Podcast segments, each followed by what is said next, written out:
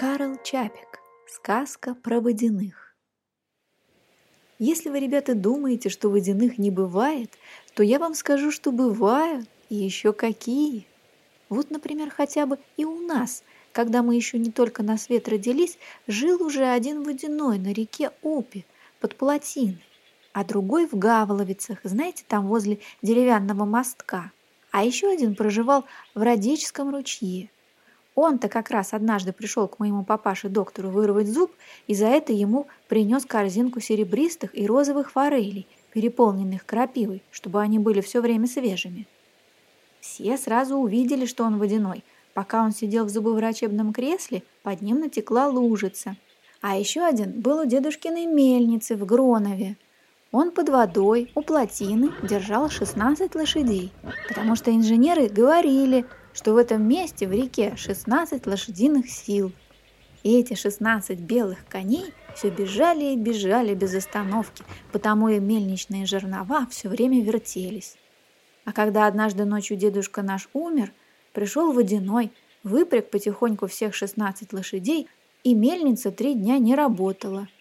На больших реках есть водяные велиководники, у которых еще больше лошадей, скажем, 50 или 100. Но есть и такие бедные, что у них и деревянной лошадки нет. Конечно, водяной велиководник, скажем, в Праге, на Волставе живет барином. У него есть, пожалуй, и моторная лодка, а на лето он едет к морю. Да ведь в Праге и у иного мошенника-греховодника порой денег куры не клюют, и раскатывает он на автомобиле ту-ту, только грязь летит из-под колес. А есть и такие захудалые водяные, у которых всего добра – лужица с ладонь величиной, а в ней лягушка, три комара и два жука-плавунца. Иные прозябают в такой мизерной канавке, что в ней и мышь брюшка не замочит. У третьих за целый год только и доходу, что пара бумажных корабликов и детская пеленка, которую мамаша упустила во время стирки. Да, это уж бедность.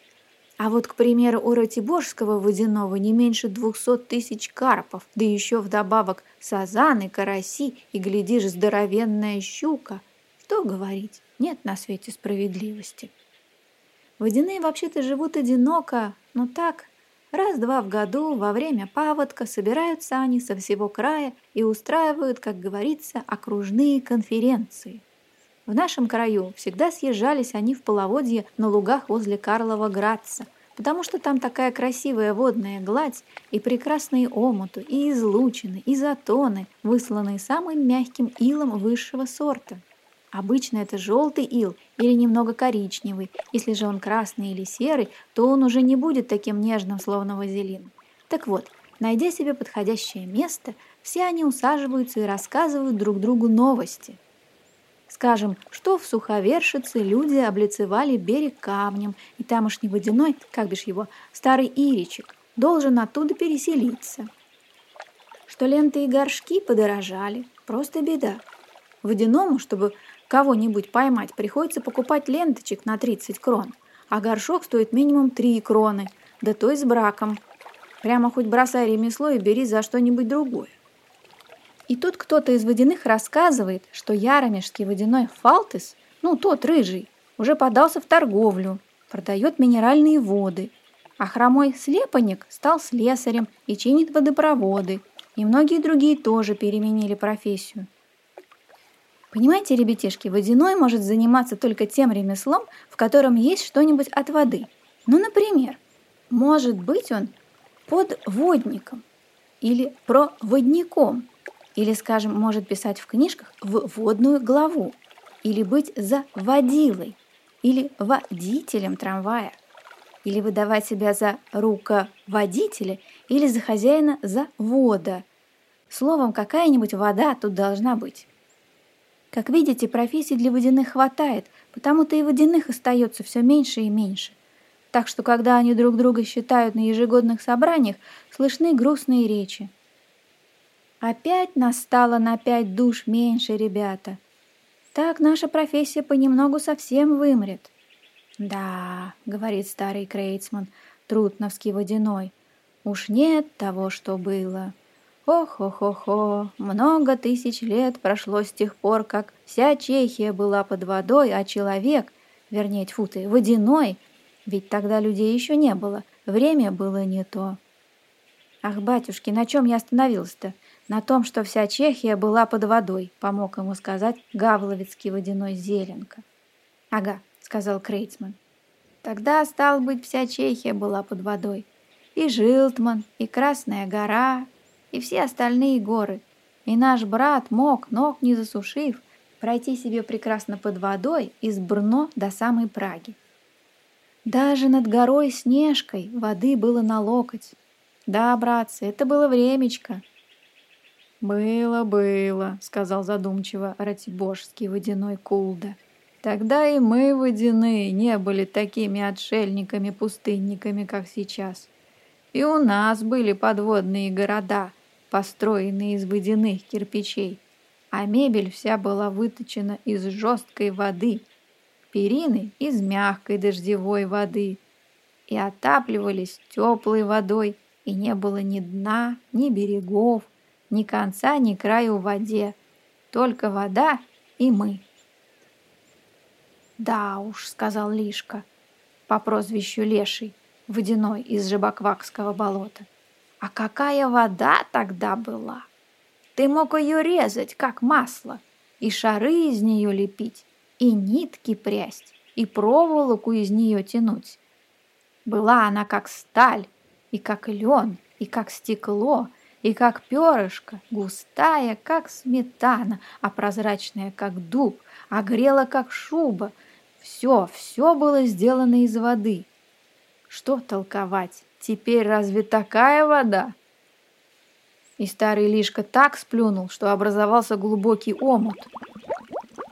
«Да, была да сплыла», — в раздумье произнес Крейцман. «Хороша была вода, словно еще и недавно, а вот была да сплыла» и вдобавок была она совсем немая. «Как же это?» – удивился Зеленко, который был моложе всех других водяных.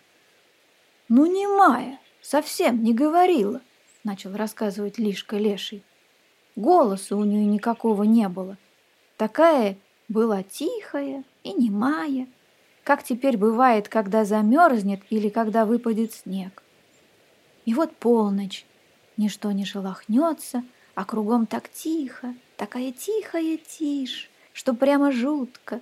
Высунешь голову из воды и слушаешь, а сердце так и сжимается от этой страшной тишины. Так-то тихо было в ту пору, когда вода была еще немая. «А как же?» — спросил Зеленко. Ему ведь тоже было всего-то восемь тысяч лет — как же она потом перестала-то быть немой? Это случилось так, сказал Лишка. Мне это рассказывал мой прадедушка и говорил, что было это уже добрый миллион лет тому назад. Так вот, жил-был в ту пору один водяной. Как же его бишь звали-то? Господи, ракосник или ракосник, минажник, М -м, тоже нет, гампул. Нет, не Гамбл. Павлишек? Нет, нет, нет, нет, нет, тоже нет. Господи ж ты боже, как же его звали-то? Орион, подсказал Крейцман. Орион, подтвердил Лишка. Вот прямо уж на языке было. Орион его звали. И вот этот Орион имел, скажу я вам, такой дивный дар, такой талант ему был от Бога даден, ну, дарование такое у него было, понятно? Он умел так красиво говорить и петь, что у тебя сердце то прыгало от радости, то плакало, когда он пел. Такой он был музыкант. «Певец», — поправил Кулда. «Музыкант или певец», — продолжал Лишка, но свое дело он знал, голубчики. Прадедушка говорил, что все ревели, когда он пел. Была у него, у этого Ориона, в сердце великая боль. Никто, правда, не знает, какая. Никто не знает, что с ним приключилось, но должно быть большое горе, раз он пел так прекрасно и так грустно. И вот, когда он под водой так пел и жаловался, дрожала каждая капелька воды, словно она слезинка.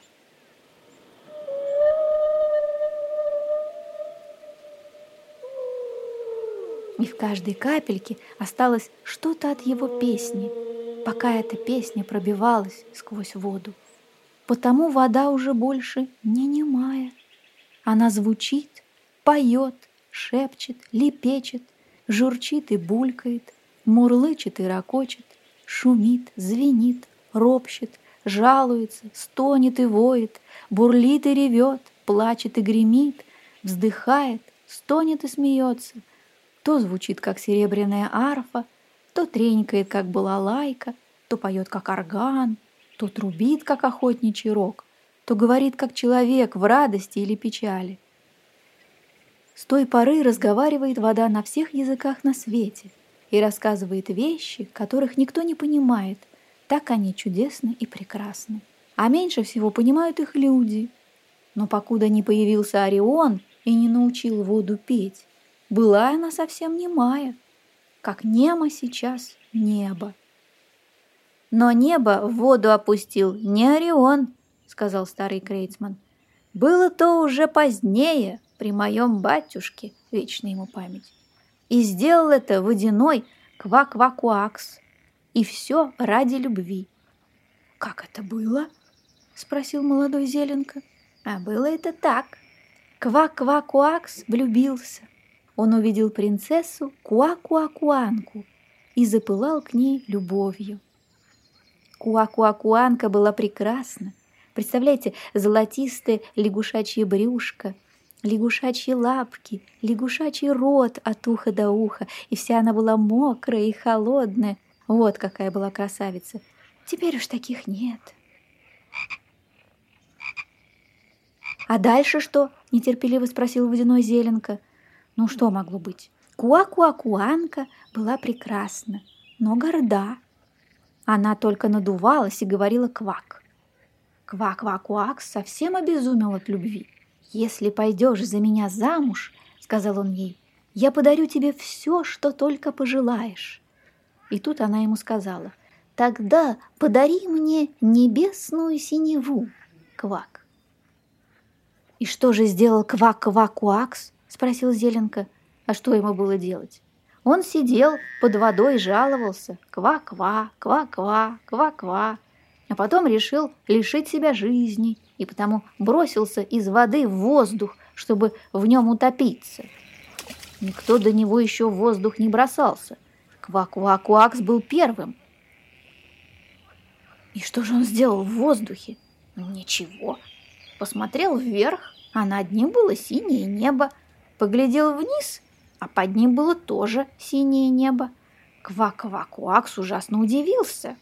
Ведь тогда еще никто не знал, что небо отражается в воде. И когда Квак-Квак-Квакс увидел, что небесная синева уже в воде, он от удивления воскликнул «Квак!» и опять бросился в воду. А потом посадил Куакуакуанку себе на спину и вынырнул с ней в воздух.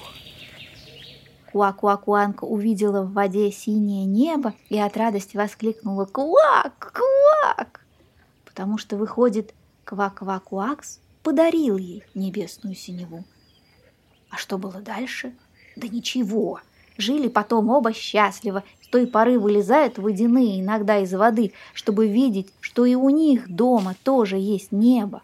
А когда кто-нибудь покидает свой дом, кто бы он ни был, он оглядывается назад, как квакуакуакс, и видит, что там дом тоже есть, и есть настоящее небо, самое настоящее, синее и прекрасное небо. А кто это доказал? Да, господи, квак-квак-квакс! Да здравствует Квак-Квак-Квакс! Да, и Куакуанка! В эту минуту шел один человек и подумал, чего это лягушки не вовремя расквакались. Поднял камень и кинул его в болото.